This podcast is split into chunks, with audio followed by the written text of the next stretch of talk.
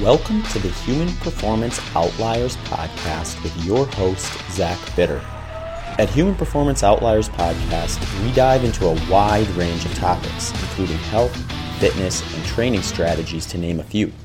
If you enjoy the show and wish to support, please visit patreon.com forward slash HPO podcast. If you do not use Patreon or wish to make a one time donation, please visit the show PayPal page at paypal.com me forward slash HPO pod. Links to both of those can be found in the show notes.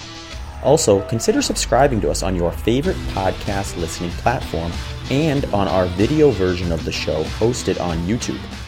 For updates and notifications, please visit my social media channels at Zach Bitter on Instagram, at ZBitter on Twitter, and at Zach.bitter on Facebook. If you wish to sponsor the show or have any other questions or feedback, please reach out to me at hpopodcast at gmail.com. All right, folks, welcome back to another episode of HPO, and I'm I'm really excited today to have uh, uh, a, a Dr. Jenny at at at at Etnier. Etnier, that's right. Etnier, okay. Etnier, yep. Cool. I want to make sure I'm not butchering your name the entire time. So. That's all right. all right. Uh, I'm, I'm really excited to have you on here, Dr. Etnier, because we have dove into a lot of different topics on this podcast, a lot around fitness, health, nutrition, all sorts of different stuff from competitive sport to just health and well-being, like all like the, the broad spectrum. So having someone to come in and chat with us a little bit about just like, well, what are the health benefits of exercise or what are we doing outside of just the physical? I, I guess you could say physical is separate from mental, but technically they're probably slight, they're intertwined to a degree, but, or maybe you can help us figure that one out. but I'm really interested to hear like, like what are some of the health benefits and things that come with movement and, does movement kind of cross the spectrum as like you get the same benefit from certain things as you do others or is there some variance in there? And and help us kind of get to the bottom of like what are we doing positively or potentially negatively to our mind when it comes to exercise and and just movement of the body and things like that? So so i'm excited to dive into kind of that that broad topic in a, in a few different areas with you today. Uh, so thanks for kind of coming on the show yeah, well, thanks for having me. I, uh, you know, one of the challenges for people who work in academics is to try to share what we know more broadly. You know, we spend a lot of time publishing in academic journals, and that's that's a great way to share our knowledge with others who are like-minded and reading that same literature. Um, but I really welcome the opportunity to talk to, to talk to you and to, to share what we know with your your listeners. Yeah, no, that's a great point. I think I've, I've I love the podcast side of things for that because I think just from when I first started listening to podcasts myself to today, I see a lot more folks with just like you know the PhD background, uh, the you know the professors in at the university saying, hey, you know, part of my um, purpose is to you know do the research and you know figure out some of these answers that people are asking, but then uh, eventually you need to kind of put it to a degree in layman's terms, I guess, for someone like myself who like, you know, I could comb through a lot of the research, but you know, I'm going to make mistakes. Whereas when we have someone like you come on, you can spin it, spin it into the the right language for us to kind of be able to comprehend and understand like some actionable approaches to it versus just, you know, trying to comb through abstracts and things like that. So uh, I'm always excited to have have the the university professors and MDs and PhDs come on the show and kind of share their insight.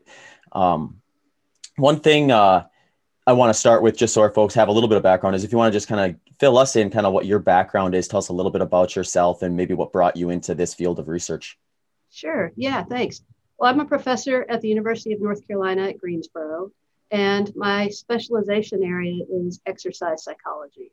And even within that specialization, my focus is really on the mental health benefits of exercise. And within that, I'm really interested in the cognitive benefits of exercise. So the research that I do is mostly focused on how physical activity can help improve people's um, cognitive abilities.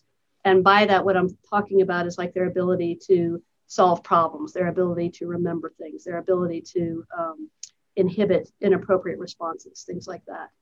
Um, I've been at UNC Greensboro for 16 years now. Um, I'm currently leading a study where we're looking at physical activity as a potential means of um, preventing or at least delaying Alzheimer's disease. So I hope we talk about that a little bit. Um, on the side, I also have some interests related to youth sport. Um, I'm working for a company, uh, consulting for a company named Mojo um, that you guys hopefully will start hearing a lot about next week.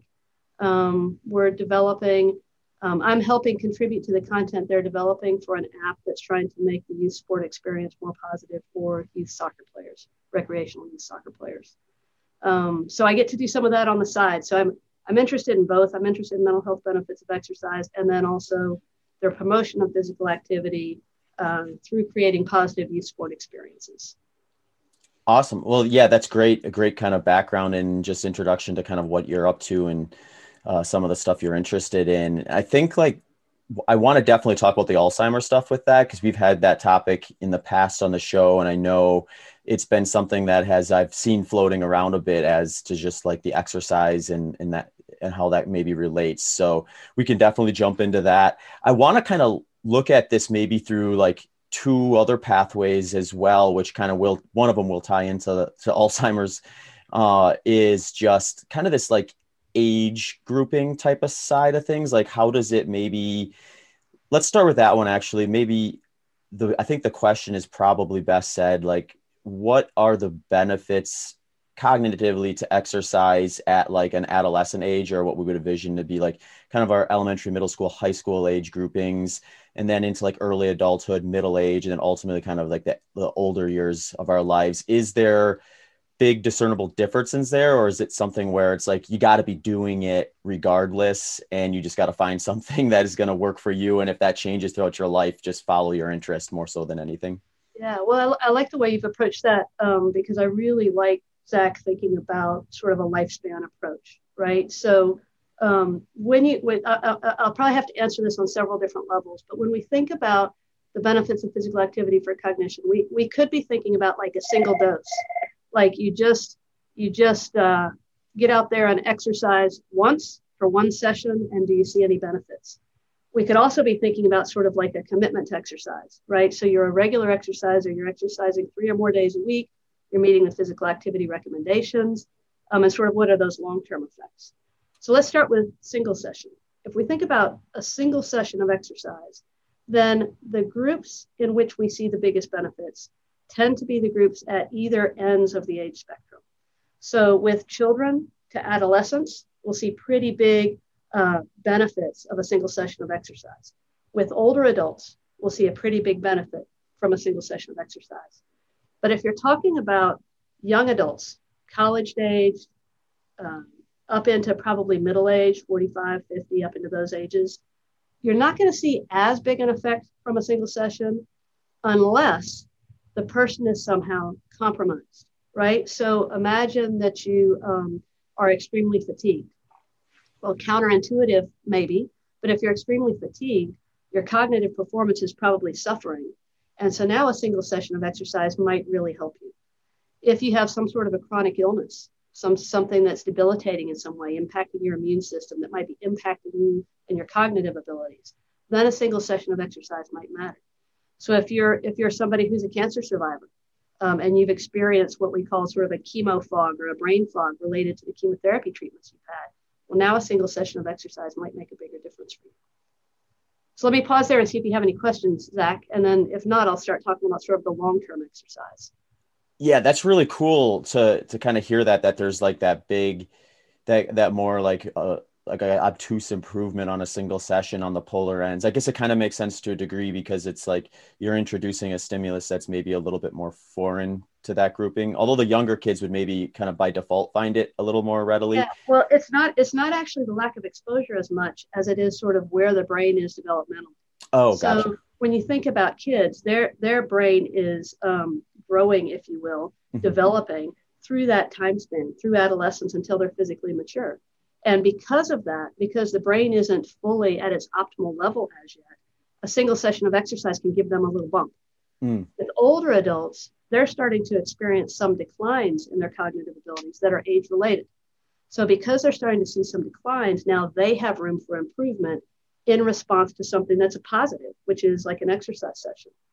Um, and then to go with my other examples, um, like when I think of college students, because I'm around them all the time, if they've got a rough week and they're studying a lot and they're up a lot and they're and they're tired and they're getting ready to take an exam, well, the th- one thing that could really help them is to have an exercise session before they go to take that test, because that exercise is going to sort of give them back, if you will, some of what they've lost because they're fatigued. Interesting. Yeah, I want to hop into that a little bit before we move on to long term in just like kind of the dosage side of things, because I would mm-hmm. imagine there's like there's a margin of diminishing returns with some of this stuff where like if I go out and say I'm going to do some short intervals as a way to kind of just spark my mind up. And I'm I'm a big advocate of this because I just know from years and years of just training that if I go into a workout in the morning, I just am way more productive the rest of the day. Like I'm just more snappy with my decision making. Like it's just like it flows really nicely. Whereas if I just kind of wake up and meander over to the computer and start my workday, it feels like I'm just never really jump starting anything. Yeah. Um, but there is the kind of crossover point that I notice with myself personally, where if I go out and I say I do those short intervals, but I go to absolute failure mm-hmm. and I'm just like, you know, just staggering back into the house now I just want to lay around all day long. yeah, that's right. That's right. So how so, do we? Yeah, you're yeah. exactly right. So so so what we think is that moderate intensity exercise is would be the ideal um, intensity at which to perform. Although what you said is absolutely true, there's a growing body of evidence suggesting that high intensity interval training can also have these cognitive benefits. But you wouldn't want to go to exhaustion. You wouldn't want to go until you know complete failure because then you've you know, I just talked about sort of fatigue on the system. If you're going to overly fatigue the system, then that's also going to have negative consequences for your cognitive performance, right? You've got to, your body's got to have time to recover. Um, one of the things that's really cool that we've seen is that when we look at memory, the kind of activity you just talked about, where you go now, now in a laboratory, whenever people into a lab, I don't have them work as hard as you're working, Zach. I'm sure, but I have them go to a pretty high intensity, right, higher than we might normally select. And what I see is that the short term memory benefits are not that evident. But if I have them do, do like recollection, recollection of that task 24 hours later, it's the higher intensity group that's getting the bigger benefit 24 hours later. Hmm. And that, Zach, I think is just so fascinating. It's something that we're, we're hoping to explore more in my own laboratory, trying to understand why that would be the case. I, I think it may have to do with some of the um, changes that are happening internally in response to that high intensity exercise having like a lingering long term effect because they're helping with memory consolidation. And so we might not see it in the short term, but we can we can observe that as a benefit to performance 24 hours later. We haven't looked out further than that yet, but my guess is that we might see it even further out as well. So so what that means is if I go back to sort of my college student example, right? If they're trying to, if a student was trying to memorize information for a test, like think anatomy, I'm just trying to remember um, the names of the muscles and the bones. And so it's, it's literally a lot of memorization. Well, if I have to take the test tomorrow, high intensity exercise about the, the morning of today before I study may actually benefit me more than a lighter intensity or a lower intensity. But if I've got the test tonight, and I'm going to study, I might want to do just a moderate intensity before that studying period because I'll see the benefits. Uh, I'm more likely to see the benefits in the short term than the long term. That's really interesting. And I have like a similar example that I would do when I was in college. I was, I was just, I'm just young enough where you could start to record and download MP3s to, mm. to a small yeah. enough device that you wouldn't be too tedious to carry around with you when you were running. And you know, I was competing in track and cross country, so a big chunk of my week came with with practice and things like that. And some of it was, you know, independent, where I'd go for a run in the afternoon or something like that by myself versus with the team. And one thing I started doing during that phase when I would have like exams start rolling around is I would have um, I was a social studies major, so like a lot of times we'd have like written exam type stuff where it was like a big question with a long form response. And I would just bullet point kind of like what I wanted to hit on in the possible questions I thought were going to be asked, and then I would just listen to that on on uh, an MP3 player as I was running, and it would have been low to moderate intensity. Right. So right. like yeah, I do that sometimes right before the actual exam itself. And you go in there, I just felt like I could just pour it all out. It was mm-hmm. uh, mm-hmm. and I was extra excited about it too because I'm killing two birds with one stone here. I'm studying and running at the same time. I don't have to do one and then the other and I eat up twice it's, as much time. I mean, it's so fun for me to talk to somebody who's really, you know, like implemented these things in practice and and sort of figured it out from um, your own, you know, your own sort of problem solving. How am I going to get this studying in? well i've mm-hmm. also got to get this training in well let me see what happens if i do them together and you're basically kind of problem solving and figuring out wow that seems to really help me and in fact that's that's then supported by the research evidence that we have that's funny and the the other thing i do more recently now that i've noticed just kind of by default that kind of lines up with what you were saying as well is if I'm running low to moderate intensity stuff, I, I'm usually listening to something when I run by myself, whether it be music or a podcast. Those are usually the two things I kind of go back and forth with. And if it's low moderate, I just default to a podcast. I'd rather listen to that. I'd rather learn something as I'm kind of moving through that. I'm trying to almost avoid like a spike in adrenaline to a degree because I'm trying to not run very hard. Mm-hmm. Um, so music is maybe counterproductive to some degree with that. But then once I start getting into some of like the longer intervals, the short intervals, or what we call like a tempo run, essentially intensities that range from what I could do all out for like 60 minutes all the way down to like what I could do all out for maybe 12 minutes. So huh? it's definitely moderate and above.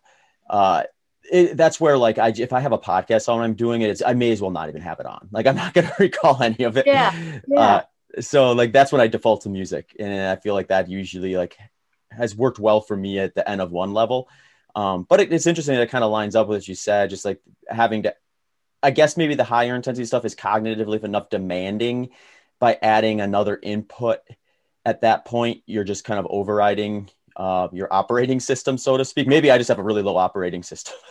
no, no, no, no, no. And, and, and, and actually, I could bring up a different point too when you talk about this, because now you're talking about exercise during the studying, right? Mm-hmm. So so when I first started talking, I was talking about exercise prior to studying, if you will, prior to you know listening to something or trying to remember something or learn something.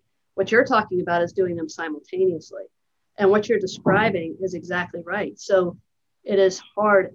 High intensity exercise requires enough attentional demands that it is hard to dual task while you're doing something that's that high intensity, right? If you were able to and you could pay attention who knows, maybe you would remember it better.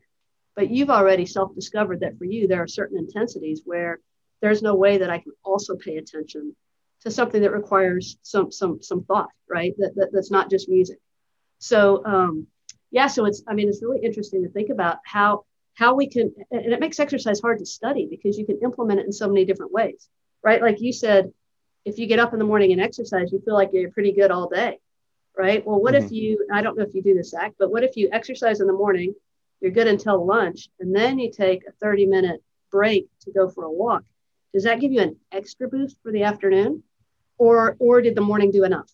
Right. Mm-hmm. So, so exercise, I mean, it's such, it's such a fascinating topic really to study. You kind of think, I think some people think studying exercise, well, that's ridiculous. We know everything we need to know about exercise. But that's so far from the truth because it's such a complex behavior that can be implemented in so many different ways. And you've already mentioned intensity, you've mentioned interval versus continuous, um, you've mentioned time of day. There's so many things. We haven't even really talked about mode because mm-hmm. so far I think you've really been thinking about running or talking about running. But what about strength training? What about yoga? What about other types of physical activity and movement? What about dance that might have different types of cognitive benefits? Mm-hmm.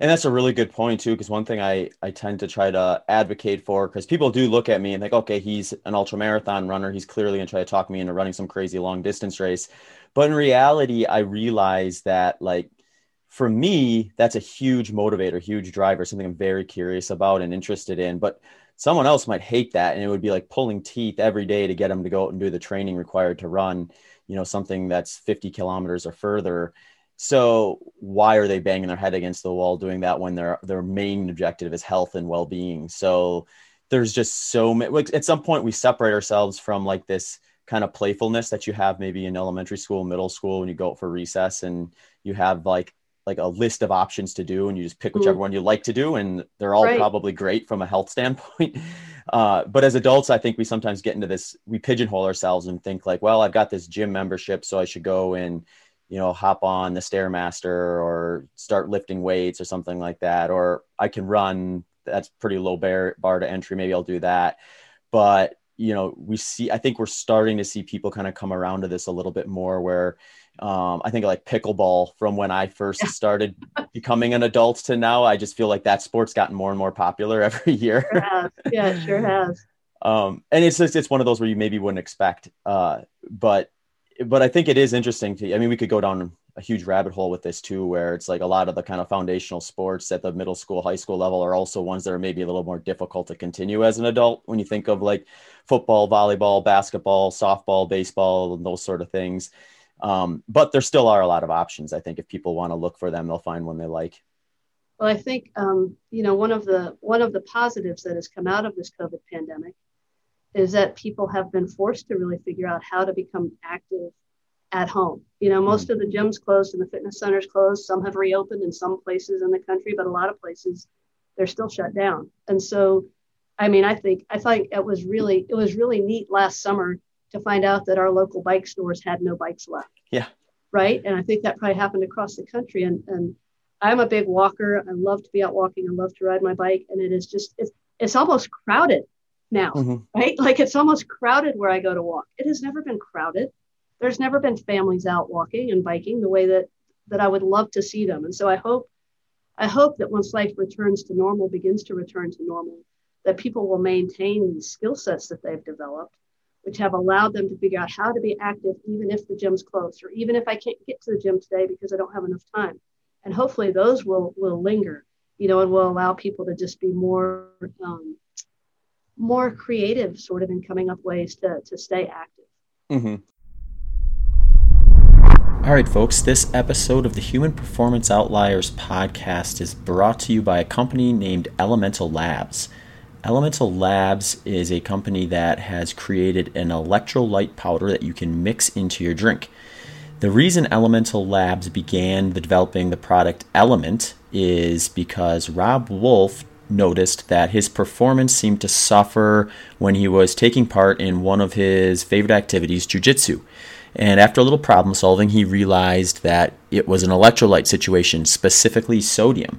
So he wanted to develop a product that gave him all the benefits of the electrolytes without all the additional sugars and fillers that you would find in traditional sports drinks.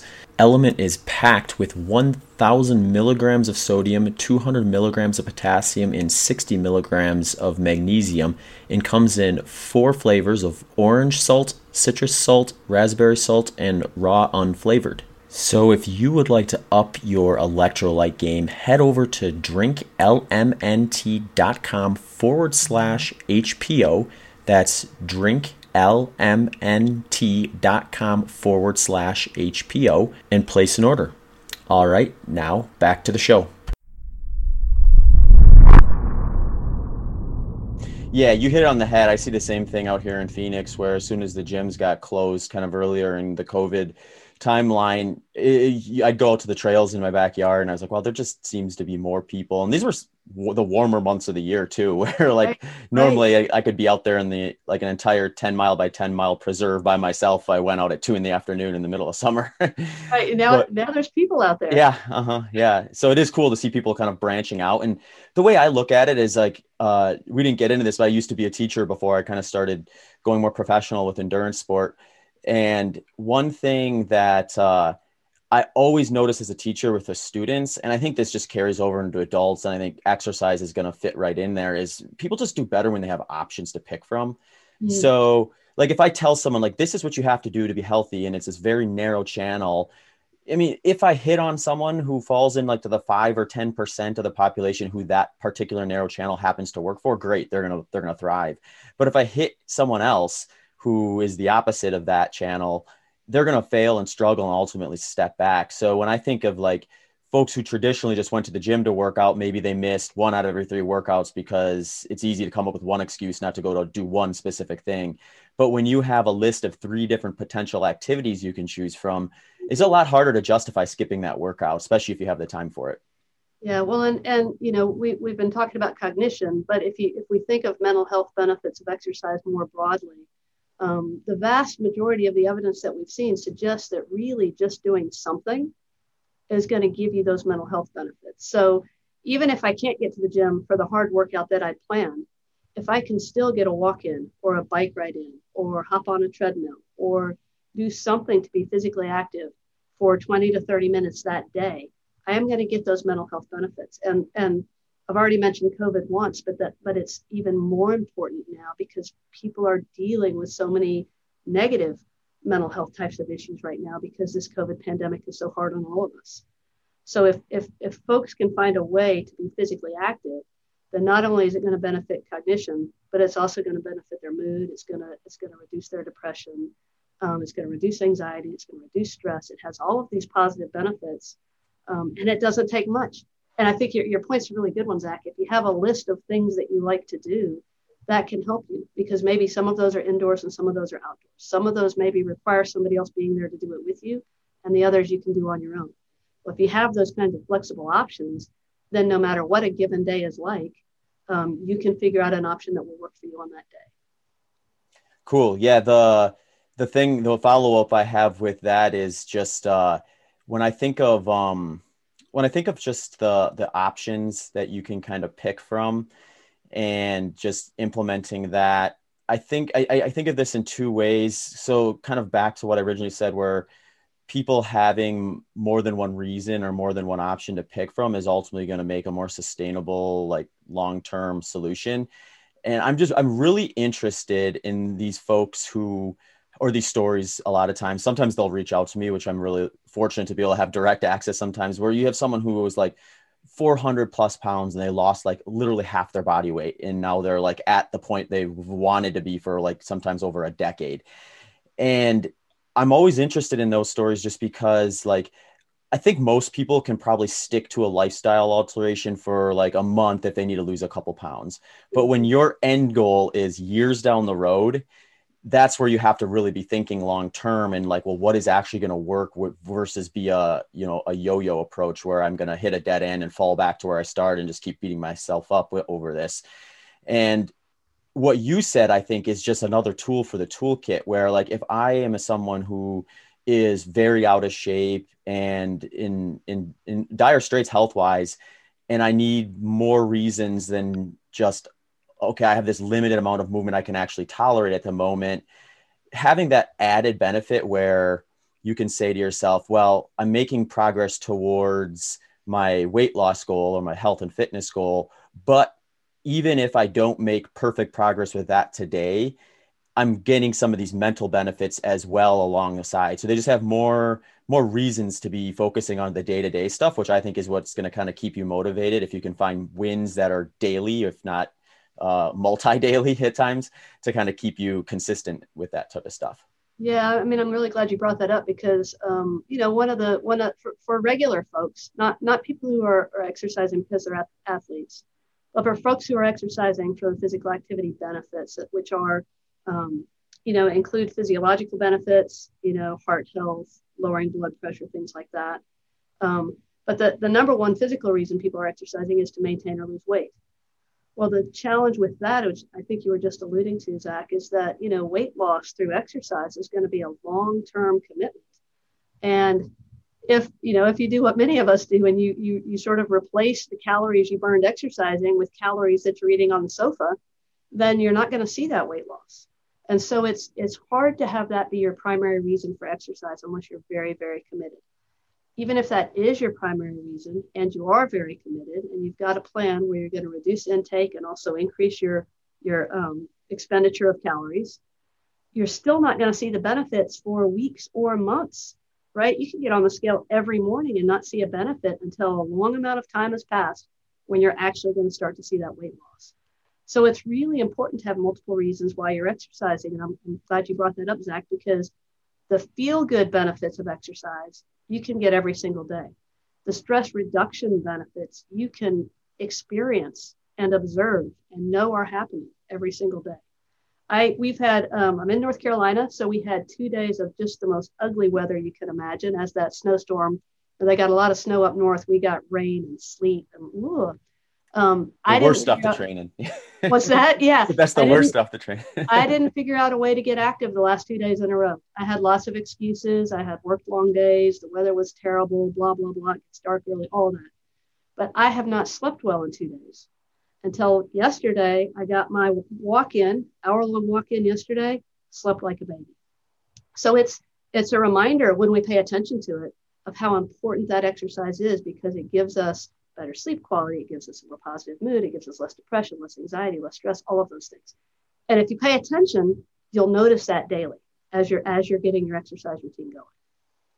Yeah, that that's a really good point, and it, it kind of reflects back on something else you mentioned earlier that I meant to follow up on, which was just when you look at the the mental benefits of exercise, it literally just it just feeds into the loop. Those benefits yep. are going to be what encourage you to get up and do it again the next day. That's right. It's one of those things where it's I feel like it's such a steep drop off for folks who who like have a, a point where they fail and then they don't get back on the horse because then they don't have that reminder now. So now they're not getting that reminder of why they're doing it.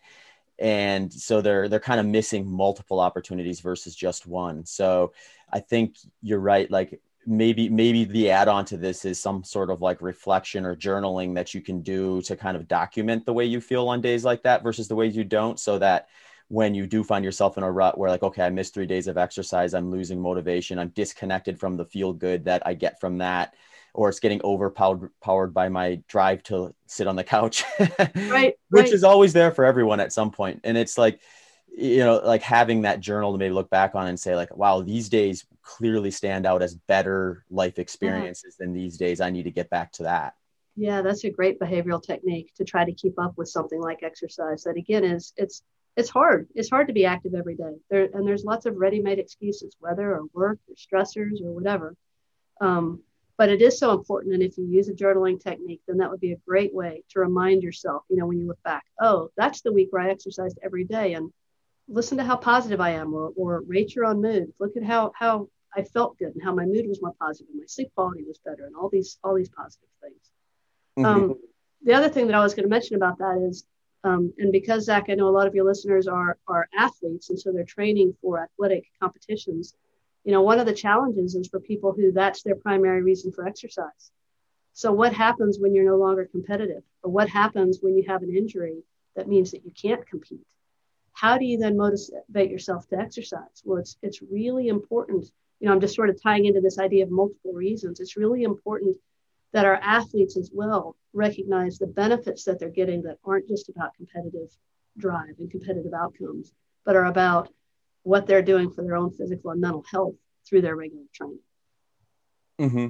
Yeah, that's an interesting point because I know a topic that I see coming up now more and more is like very high level professional athletes talking about just kind of the like the post event depression type of a mentality mm-hmm. Mm-hmm. where you go from this very structured almost regimental lifestyle where you wake up every day and you know what's coming and you it's going to be difficult it's going to be challenging but those folks tend to kind of thrive in those environments mm-hmm. and then i think the olympics are probably the best example of this because it's it's not frequently it's every 4 years so you have this big multi-year buildup and then this ultimate climax at the event itself. And then all of a sudden like you're in a position where maybe that's the end of the road for you as a career because in reality how many people are going to compete in multiple olympic games. Right. And even if you are you're four years out from that next big stage. Mm-hmm. and it's like you kind of have this post event like depression where now that structure is removed at least to the level that it was going into the to the competition and they're kind of left wondering like what to do and like how to do it. And i mean i doubt those individuals are just wholesale not working out at all anymore. So they're probably getting that, that at least the minimum dosage of movement. But is there i guess my question with that is there like a kind of an adaptation thing going on where you get someone who does kind of fine tune their fitness to the degree where it takes quite a bit of physical stimulus to elicit a response where if they like reduce volume and intensity by say like 50% are they going to struggle to get those benefits since it's not kind of at the level that they've physically kind of conditioned themselves to be able to get that from you know that's a really interesting question i don't i don't know that we have any empirical data that would speak to that zach i mean that's the, the group that you're describing there is a group that you know is busy doing what they need to do. They're not coming into our labs to be studied. Right. right? so it's so it, it's hard to know about that. We do know, you know, a couple of things in response to that.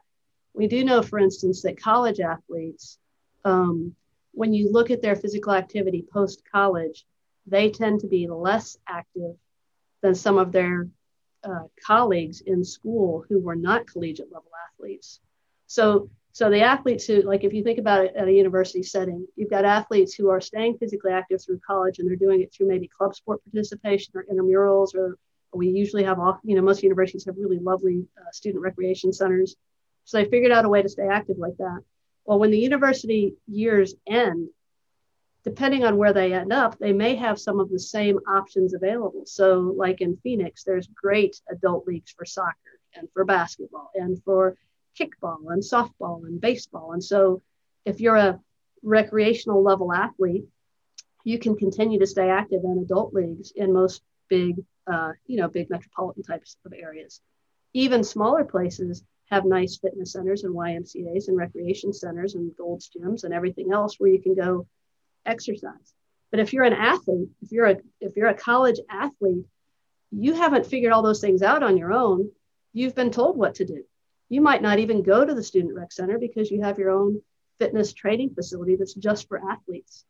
So when your four years um, as a university athlete ends, you don't have the same skill sets or the same motivation or the same, you know, you brought it up earlier, Zach, sort of the same flexibility in how you view yourself and in the activities that are appropriate for you, right? So for many college athletes, there's a dramatic decline in their physical activity, not just from where they were, but even lower than non, uh, you know, non-varsity athletes who, who, who got through the university staying active. So it's really, I mean, it's really kind of fascinating to think about. Um, I think it's hard. You know, I think it's hard for people who were runners or bikers or downhill skiers. And who all of their training was about their performance in those sports. To then figure out wait do i just walk? Do i just jog? Do i just you know it's it's not the same. And so it's, I think it's really important that we, um, we as as kinesiologists and physical activity advocates help work with people who have never exercised and people who have exercised at this really high level um, to be competitive. All of these groups need attention in terms of having the proper skill sets to stay active when they're not when they're not doing it for some for some other reason. I guess is what I was thinking for the athletes, right? If they're not if they're not being active for competition. Yeah, that's such a good point because it. I mean, it makes perfect sense when you think of the recreational, collegiate, like I guess fit health and fitness enthusiast. Almost at that point, they're they're there for two reasons, probably to have fun. So they're yep. picking a sport that they actually like, and they're there to you know find that replacement for you know whatever like sport maybe they were doing in high school. They're yep. trying to you know find a way to move themselves and stay physically active and enjoy it at the same time. So like you know they leave college and they have essentially that same motivation that same goal with it so whatever yep. they end up finding is kind of within that same realm whereas yeah you get like a in a collegiate football player it's like what are they going to do when they turn 23 graduate get a different right. job so their lifestyle completely changes now That's too right.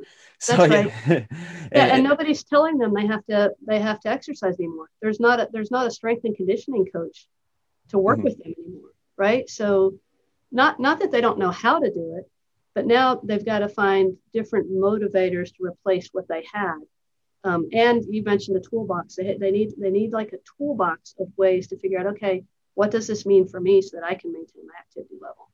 And let me let me make sure, Zach, that I get back to sort of I, want, I wanted to make sure I got back to this notion of a single session of exercise versus chronic exercise.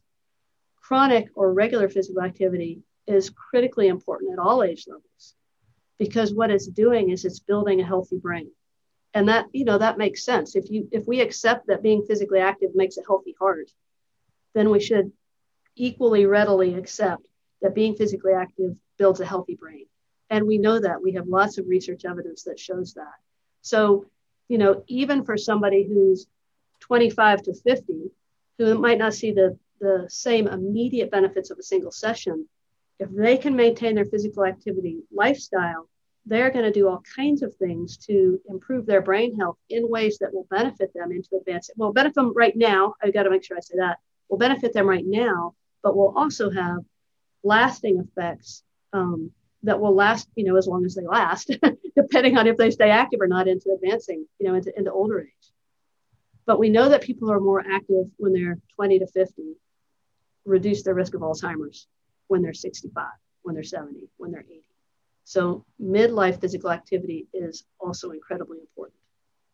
Interesting. Is it is it fair to kind of say then like if when we look at like you mentioned the heart but also just like your skeletal muscle system in general or it's kind of a use it or lose it type of a mentality mm-hmm. where like once i kind of build up a solid base of strength i don't have to do as much to maintain it mm-hmm. but i need to maintain it because if yeah. it starts going away it's going to be a lot harder to kind of start that process in like my 50s or 60s and expect the same results as i've had done that in my 20s and with the brain it sounds like that's kind of the same thing where like if you get complacent with it it just kind of like down regulates to the point where well it, basically it's like a stress response thing almost where if you don't stress it it doesn't see the incentive of firing up maybe am, am i getting way off yeah no well and you're, what you're actually doing is i think you're bringing in some other ideas as well which is that um, brain health isn't only determined by physical activity although i think physical activity is a very important contributor um, but there are other things that we do, mentally engaging activities,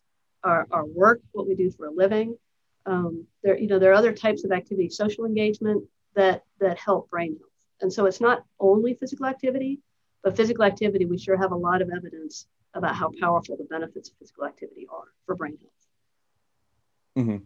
Yeah, and yeah, and that makes sense too because I I, re- I remember seeing I think it was a story where they were talking about crossword puzzles or something like that where mm-hmm. like it's it just if especially like once you retire because you know a lot of folks they may have a mentally challenging job and they're getting that stimulus by default by just going to work every day and you retire and you could just daydream all day if you wanted to so yeah. it's like how do you replace that or what do you replace that with yeah and and being physically active even in older age we still see benefits so somebody who's been sedentary their whole life relatively sedentary their whole life if they start a physical activity program, three days a week, moderate intensity exercise for six months, we can observe changes in the structure of the brain in response to that six months of exercise.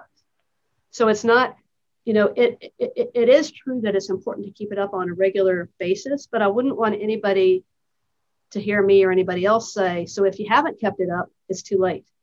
It's actually never too late. It's actually never too late because no matter how old you are, starting to be regularly active is going to have benefits. And we can observe those behaviorally, and we can observe those when we do brain scans. We can observe those when we look at um, biomarkers in the blood. There's all kinds of ways that we can observe those benefits. Excellent. Hey folks, I want to make a quick shout out to some of my personal athlete sponsors and offer all of you some discount options if you think my gear is also right for you. My shoe of choice, Altra Footwear, is offering listeners 15% off. They make a foot shaped, balanced cushioned shoe that fits like a glove. S Fuels is offering 5% off, and they are my go to low carb workout and lifestyle product of choice. Egg Weights is offering 15% off their running form, strength work, and recovery products. Finally, Purpose Performance Wear is offering 10% off my favorite workout apparel, including my own signature series. So head over to zachbitter.com forward slash my gear or the profile link on my social media channels to check out these discounts and more. All right, folks, now back to the show. I've got one more kind of age related thing, and then if, if you want, we can move on to some of the some of the other interesting topics like Alzheimer's or any type of like mental type disease and how exercise fits into that. Sure. Uh, but when we're looking at like the youth side of things, and correct me if I'm wrong, but I've always heard that your brain essentially continues to develop until you're about 25, and that's kind of when it's uh, when you've kind of hit that point. But on the same regard, a huge chunk of that development is in those earlier years. So it's almost like a very steep upward slope and then a more gradual linear slope up until you're 25 yeah. is is there anything about that window of time that's especially important or unique with exercise? Yeah absolutely. I mean absolutely. And that's why that's why we think physical activity is so important for children and adolescents. Um, because it's a time when they can accelerate. Accelerate's not the right word. Let me think about this.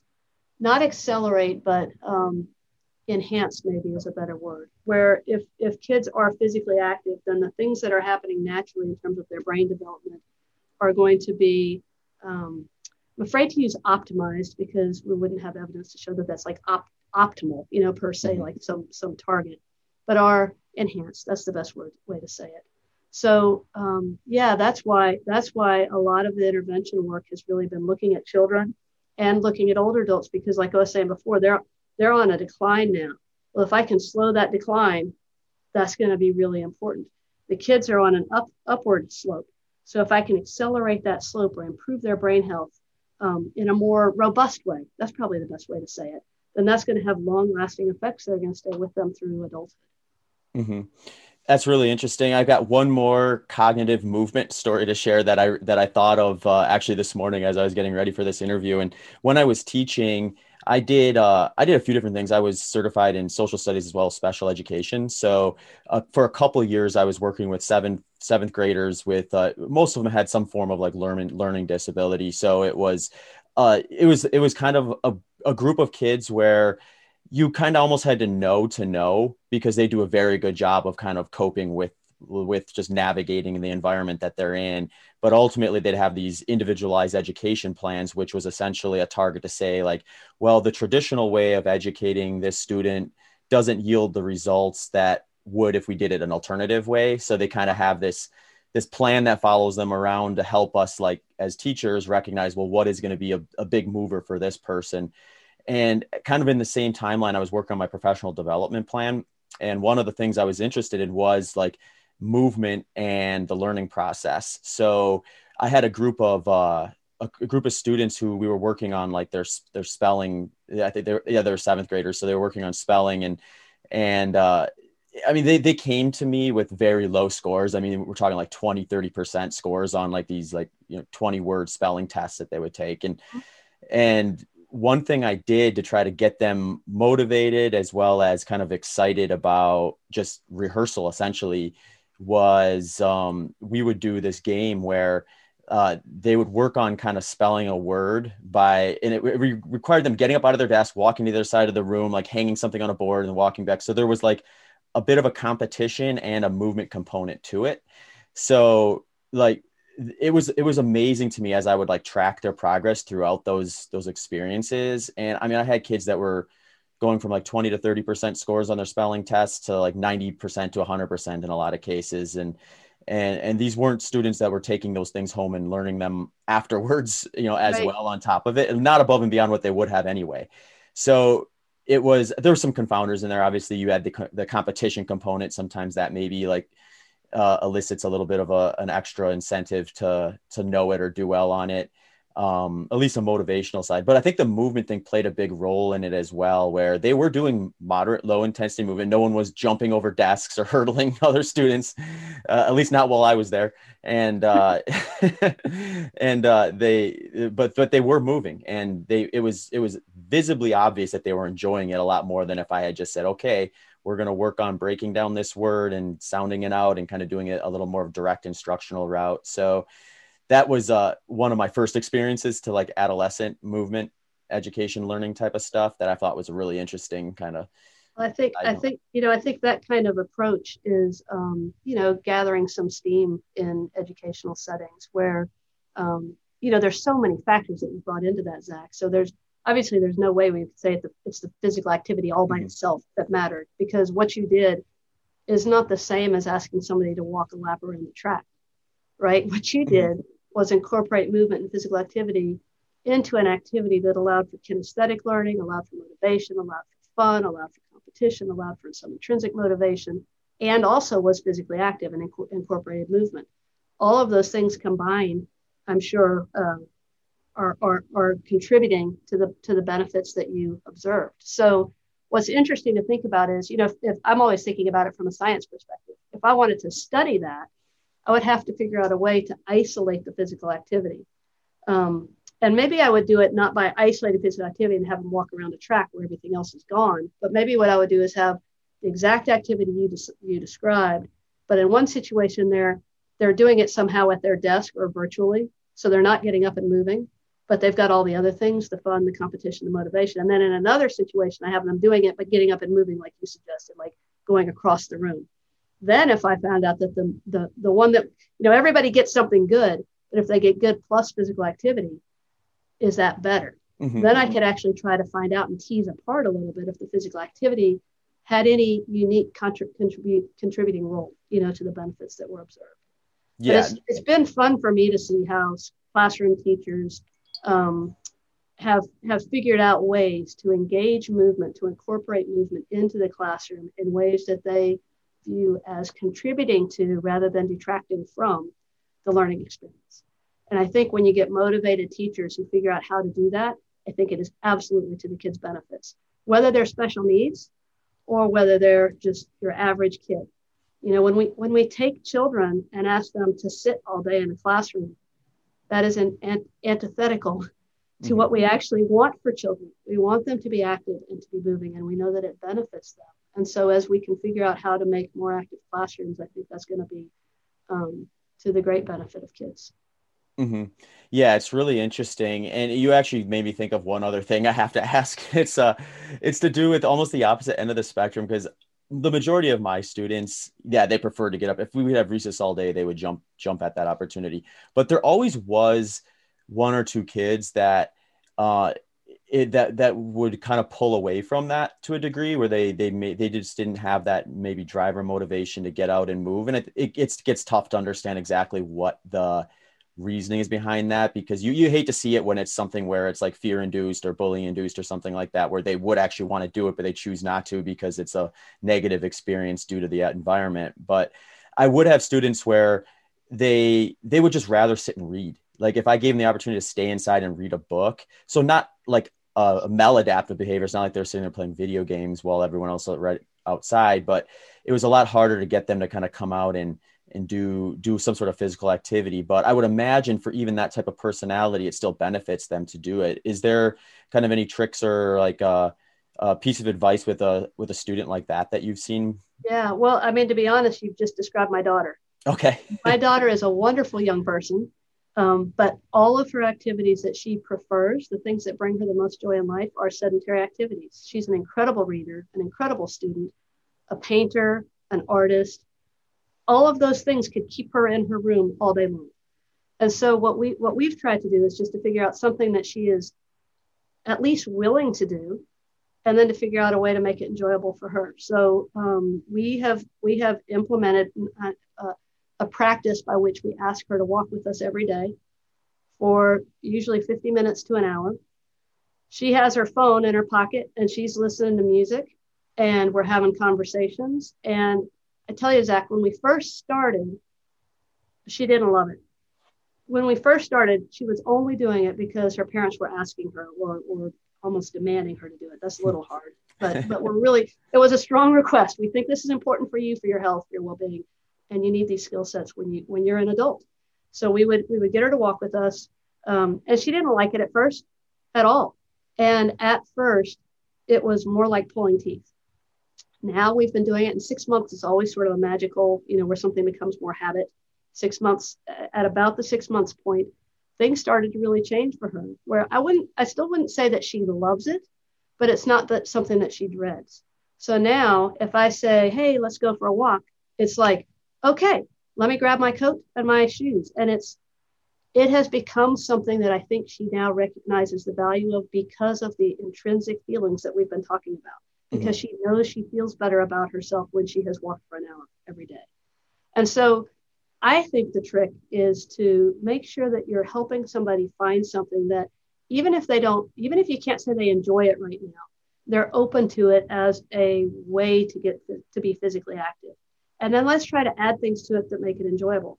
Maybe I, I think she would walk with her friends anytime, but she doesn't really want to walk with her parents. She does and we have great conversations and, I'm, and i value those so much because she's a teenager. Um, but if we if we lived in a neighborhood where she could walk with a friend every day well now i've got two now i've got two teenagers who are walking and we're trying to make that happen. You know we let her invite her friends over and then they walk. They maintain their six foot distance and they talk and they catch up because they're doing virtual school sometimes they don't see each other and they get an hour of activity in and i i couldn't be happier as a parent So I, I mean, I think it's, you know, it's, I think you said this at the very beginning, Zach. It's not, it's not so much regimenting to somebody what they have to do, but rather helping somebody find something that they could enjoy so that it would be sustainable. And so if that's, you know, if that's buying a stationary bike because you've got a little spot in your apartment or your home where you can put it, and you don't mind doing a stationary bike because you can watch something on TV or read a book while you're doing it, then do that.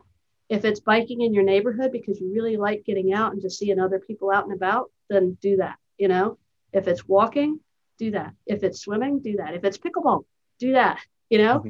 So I mean, I think, I, I think this point about yes, there are going to be people who are reticent to get started, and maybe that's because of a past history that hasn't been as positive.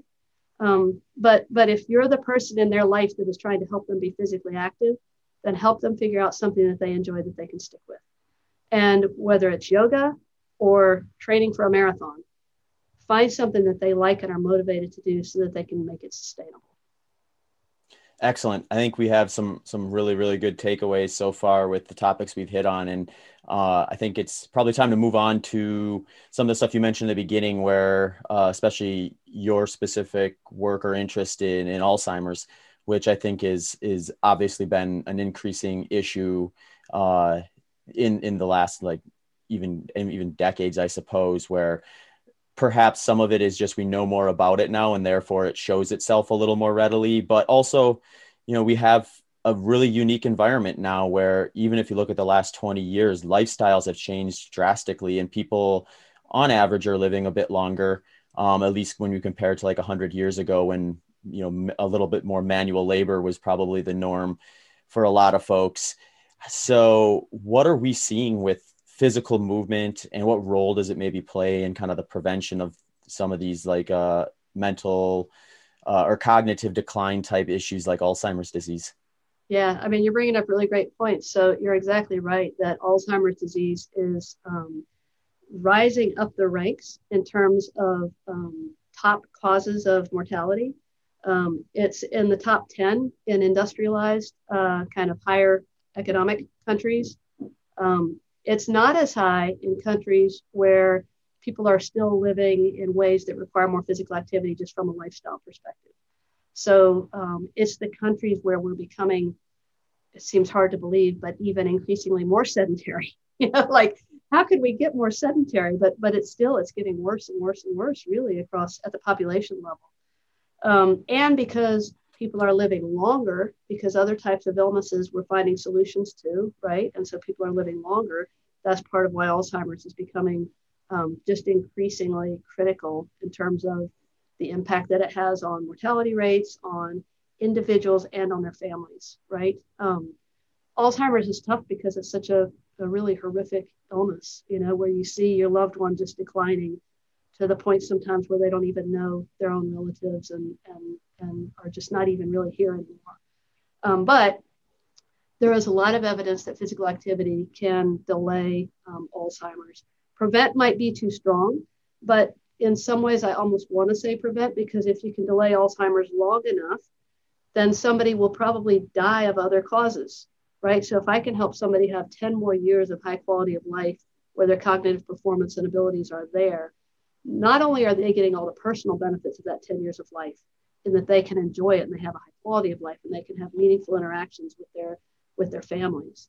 Um, but also if i can help them avoid alzheimer's for 10 years then you know this will sound sort of harsh but but they may die from something else like a heart attack or cancer. And so in that sense i would have prevented alzheimer's for that individual because they never had to experience it. Mm-hmm. um, the work that we're doing in, in my funded grant right now um, which is called PAD2 for physical activity and Alzheimer's disease 2, um, is we're recruiting people who are 40 to 65 years old. They have a family history of Alzheimer's, and they're currently not meeting physical activity guidelines, and they're currently cognitively normal. And we're gonna we're gonna test them at a baseline. We're gonna randomly assign them to exercise or not exercise for a year, um, and then we're gonna look at what happens over that year. Now, we've done some work in this area in the past where we did an eight month exercise intervention. And what we found was that all of these individuals with a family history of Alzheimer's showed cognitive benefits associated with the physical activity. So we had everybody exercise for eight months, everybody improved in cognition. Now, what's important about that is that the everybody that I had in my sample included people who also had a genetic risk for Alzheimer's. So now I've got somebody who's got a family history of Alzheimer's and a genetic risk of Alzheimer's, and they're showing cognitive benefits that are associated with their participation in the exercise program. So, our new study that we're doing now, what makes it better is that now we have a control group. So now, if I find those same benefits, I won't have to just say in association with exercise. I'll be able to say that they were caused by the exercise because I have another group that's not getting the exercise, but we're testing them repeatedly. So if that group shows improvements, their improvements would just be because of learning or they're more comfortable with the exercise, the testing facility or whatever it might be. But if the exercise group does better, then that means that it's the exercise that did it because that will be the only difference between those groups. And so what's important about this, Zach, let me just make sure I say this because I, I say it and I know it's important, but your, your listeners won't necessarily know. These are people who are cognitively normal 40 to 65 they're in they're in what I would have to call the prime of their life because I'm in there with them, right? This mm-hmm. is a great time. But they're still seeing cognitive benefits that are associated with the exercise, and we hope to show that it's actually caused by the exercise. And let me say one last thing, and I know you're dying to ask a question.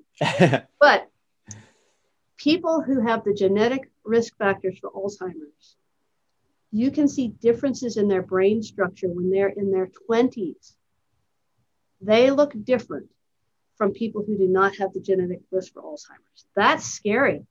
That means that their brain health is already changing when they're in their 20s, truly the prime of their life, right? They've just mm-hmm. gone through this developmental change from childhood through adolescence to young adulthood. They're in their 20s.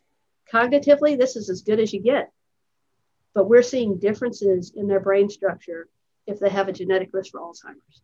And so it's critically important that we learn what kind of lifestyle interventions, until we have pharmacological, pharmacological cures for Alzheimer's or other kinds of cures for Alzheimer's, we have to figure out lifestyle interventions that can help protect people so that they maintain their cognitive functioning longer um, and hopefully are never faced with Alzheimer's. Mm-hmm.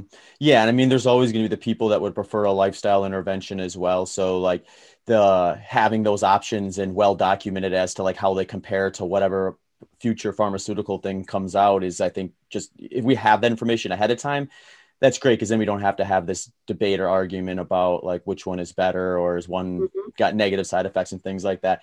That's but right. uh, the the interesting thing that I wanted to ask about with with those studies you mentioned and things is uh, it's kind of twofold. One is just like I'm guessing there's been some research done to control for like other lifestyle changes made due to the exercise that may also improve mental health. So. Mm-hmm sometimes what I think of if I can get someone to start to exercise, those things we mentioned in the beginning gets them excited to also pull the, or to, to pull the lever of nutrition. So now they clean up their diet as well.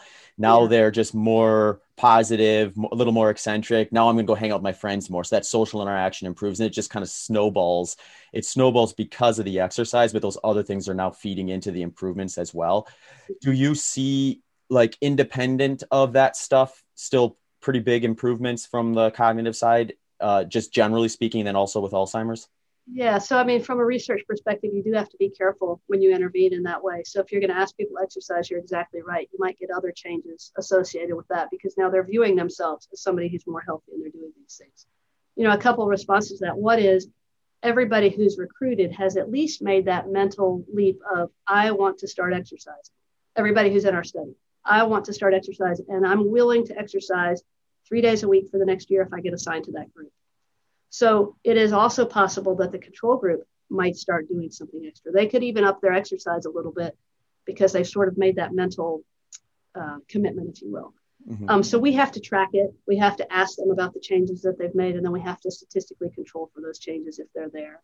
Um, we do ask people, we ask people, you know, try not to change anything else in your life because you're part of this research study. But obviously, it's it's not you know, it's not like you can't change it right. and people are going to make some changes. So both basically we can only get at it by sort of instructing them that we would like them not to make changes, but then also trying to measure if they've made any changes so that we can statistically control for that. Mm-hmm. And when we do those things, yes, we still see the exercise making a difference. Yeah, and, and ultimately, if you run that experiment enough times, you're gonna have folks who just don't change anything else, and then you Right. can compare them with ones at different tiers, even, and maybe come away with even more answers than you intended originally, which is, which is good. And and it's also one of those things where it's not like we're talking about introducing something that would negatively impact somebody's longevity or health. Mm-hmm. So, like, really, at the end of the day, if interjecting exercise results in a snowball effect of multiple other lifestyle improvement behaviors, we probably walk away winning versus losing anyway. yeah no i totally agree with you and I, I think that's fair because okay so so and, and, and i actually feel like i've had this um, had this conversation or argument if you will with funding agencies because funding agencies can be like well how are you going to totally isolate the exercise like isolate the exercise from the social interactions. Isolate the exercise from the leaving their home to exercise. Well i i, I can't do that and why would i? Exercise includes those things right. so if you ask me to say exercise by itself like you're exercising on your own at home and you don't get any social interactions you don't get to leave the house and have that sense of accomplishment you don't even have to change clothes like that is that is exercise but why would i isolate it that much when the way that people normally exercise Mhm. is to put on workout clothes and to walk outside of their door and to go somewhere else whether that's the park where they're going to you know just do some circuits or it's a fitness center and oftentimes those include social interactions so why would i want to sterilize it when it, it, it doesn't exist as a sterile behavior right Mhm. that being said, if we care about causal mechanisms and what's actually the cause, then certainly it helps us to really, you know, to really refine it down so that I can say, you know, I, I would love to be able to say the type of exercise that you need to do to optimally prevent Alzheimer's is this. But boy, that's hard to do because, you know, so what am I going to do? I'm going to compare, you know, walking at a three mile an hour pace to walking at a four mile an hour pace to walking with a friend, to walking with two friends, to walking outdoors, to walking on a treadmill. Like there's so many things about it. It's so complex that it, it, it will be hard, if not impossible, to ever say purely like it's just this, it's just this that you need. So Mhm. what we do instead is we say this is what exercise means, and when we ask people to exercise like this, we get benefits. So as long as you're within this realm, you should also get those same benefits. hmm Yeah, ultimately, it just comes down to like properly identifying what you consider exercise, I guess. So, like, Yeah.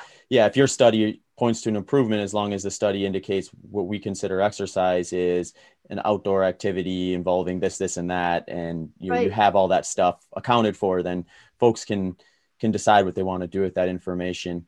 Um, I like it. I think this is all really cool, and I think it just it also just highlights like you know the reality of life, where the field is different than the laboratory in many ways, and sometimes you have to consider, you know, what you can actually do with that information from a lab in a practical way, uh, and and sometimes that results better results when you get to the field sometimes worse in this case i think it's better in i don't think anyone would really argue that for you with you but Well, one, one of the cool things that's happened because of COVID is that some of the research we're doing now is more field based mhm. because it's harder to bring people into a laboratory right now with the COVID pandemic going on. So we're doing some neat things with some telephone based apps where we can measure cognition relative to people's behaviors in their own real world setting, right? So I, I I'm, a, I'm kind of fascinated to see. I think there are a lot of creative scientists out there who are going to figure out some ways to continue to do their research in more field-based real world settings because of necessity right now because we can't do everything in the lab right now and and that knowledge is going to advance our understanding of what types of activities in this case i'm talking exercise obviously but what types of exercise might actually provide the benefits that we're, that we're interested in hmm Interesting. Yeah. Well, and it's, yeah, I have a, a unique perspective with variance and environment is I've run 100 miles on mountain trails on a track and on a treadmill. So I can tell you there's there's different psychology to all three of those for sure. Um, obviously, that's an extreme, and I'm not doing any myself into health services by running 100 miles in any location.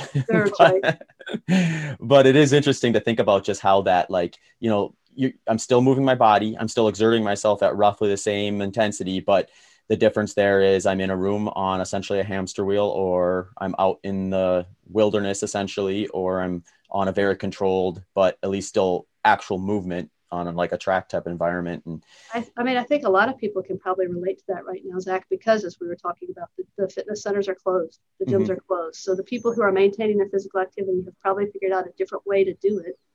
And it and and can appreciate then, ooh, I like this better because I like being by myself out in the woods on a on a trail, or oh, I really miss doing it on a treadmill. But it's not the treadmill; it's that I liked being at the fitness center and interacting with people at the fitness center. You know, mm-hmm. so I think again, if people sort of self-reflect and figure out if this may be a time when people can sort of try new things and then figure out, okay, once life gets back to normal, was I as good at going to the fitness center as I am at just walking in my neighborhood? No. So why would I go back to that then? Let me stick with walking in my neighborhood. There must be something I get out of that. You know, I'm just giving like an example, but there must be something I'm getting out of that, that that's better for me to make it sustainable. So I think I think people can kind of, you know, it's not 100 miles for most of your listeners, certainly not for me, but I can still reflect and say, "Ooh, I, you know, this is what I like better because I feel better during it and maybe after it as well." Sure. And to be fair, from a health standpoint, you're probably better off spreading that 100 miles out over the course of a month versus a day. yeah, I think that would be wise for most people. For most people, yeah. Awesome. I well, I think like if there's some takeaways here that that we can sum up with, it's like one is be honest with yourself, do some assessment as to what you actually enjoy, and don't be afraid to get detailed with it. Like you said, like why is it that I like working out in a gym when there's people there and I don't like working out at home when there's nobody there on the same exact equipment. Right. And start experimenting with that and find out where your best environment and your best scenario is. And you may not always get that scenario, but right. it can at least drive what you kind of target or what you try to like do when you plan out your weekly or monthly schedule. Maybe you say, well, at least two times a week, I'm going to make sure I go for a walk with with a couple yeah. of friends because that's what really yeah. motivates me to to do it by myself when I don't have that option. I love that, Zach. I mean, that, that that's such a great approach. And I, I hope a lot of your listeners, I, I hope you have listeners out there who maybe don't have a regular physical activity regimen yet, and that this will really be helpful to them. And for those who do, you know, I still think it's important to think about these things about flexibility, about having having the things that make you enjoy it. You know, even if you're training for a hundred mile race, it doesn't mean that it has to feel like work every day you're training. Figure out the things that help you to enjoy the process you're going through to be competitive in this in this bigger event that sits out there at the end of the month or that sits out there three months from now. Mm-hmm. That's great. I think at, at minimum, the listeners can walk away knowing that like they have probably at least one more reason to get out and even do a very small exercise session a day, and that is uh, is gonna is gonna be a positive choice versus a negative choice in basically all circumstances, barring right. barring extremes. So uh, Awesome. Well, thank you so much for your time, Jenny. I think this was like really an, an interesting podcast episode that I think will pair well with a lot of the other ones I've done, but it's also a, a fairly unique angle into it. So I just think it's going to add add a lot of value to those who who want to kind of like take ownership of their fitness and their health and and just kind of stockpile those reasons to get out there and be active. Yeah, well, thanks for having me so much. It's it's a real pleasure, and I appreciate the opportunity to talk to your to your listeners. Yeah, no, absolutely. And if you ever want to come back on to share any information, just let me know. I'd be happy to to reconvene. Um, but in the meantime, if there's anywhere that you'd like our like the listeners to go to check out work you're on, or if you're on social media and those sort of things, feel free to share websites, social media channels, or books, or anything that's kind of in the pipeline for you. Yeah, well, if they're interested in the physical activity and Alzheimer's disease study that we're doing now, if they happen to live in the Greensboro area, then our PAD 2 um, information you can find at the UNCG website. Um, and then uh, if your listeners are interested in Mojo, this new phone app that I was talking about, they're going to be on Good Morning America and I think uh, NBC News, uh, the NBC Morning Show as well on February the 9th. Awesome. Yeah, no, I'm definitely going to check that out. That sounds really interesting. I'm excited to hear it's going to hit some of those mainstream outlets so people can can see what that is and hopefully get a glance into what we talked about today. Yeah, perfect. Perfect. Well, thank you so much, Zach. Appreciate it.